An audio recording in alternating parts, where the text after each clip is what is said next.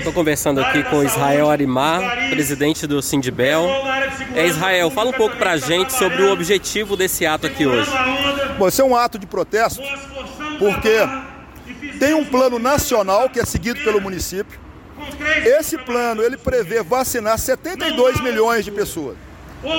Aí compreendido trabalhadores da saúde, populações de rua, índios, é, pessoas que têm comorbidades, né?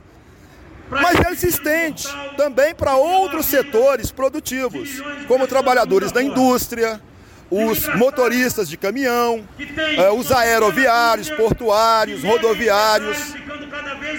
Mas deixa de fora no caso aqui do município, o gari da SLU, que não é citado em nenhuma fase de vacinação, deixa de fora fiscais, assistentes sociais e mais outros setores. Eu falo, por exemplo, comparativamente, os trabalhadores do comércio, que ficaram abertos, é essencial e correm muito mais risco, mas não estão no plano.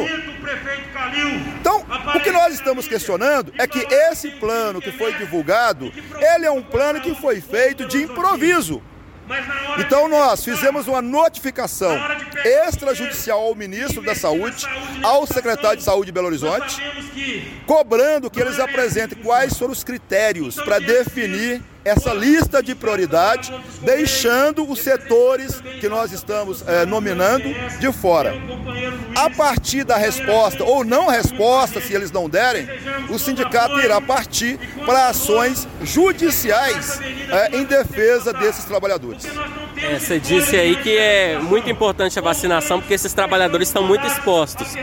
Mas a exposição deles também é uma exposição da população, né? Ou seja, protegê-los, imunizá-los seria uma forma de proteger também as pessoas que são atendidas por eles, né?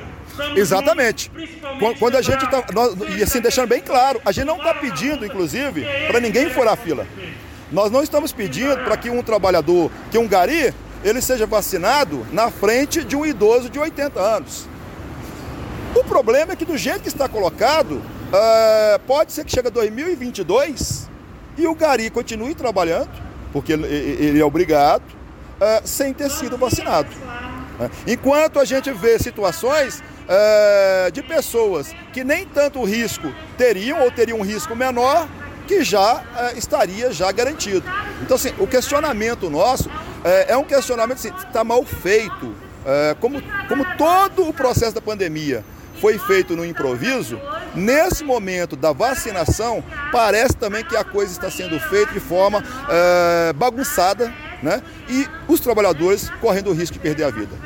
Certo. Vocês tiveram algum retorno da prefeitura com relação a essas reivindicações? Antes da gente fazer a notificação extrajudicial, a resposta que nós obtivemos foi que a prefeitura segue o plano nacional. Né? Então, por isso que nós fizemos a notificação para o ministro da Saúde e para o secretário de Saúde. O nosso entendimento é que a prefeitura tem autonomia para adequar esse plano nacional à realidade do município. Até mesmo porque, nesse plano nacional, lá está colocado, por exemplo, caminhoneiro, forças armadas, né? Qual que é a Forças Armadas que a Prefeitura tem, tem responsabilidade ou governabilidade? Isso é do governo federal. Então o plano municipal ele tem que ser adequado à nossa realidade.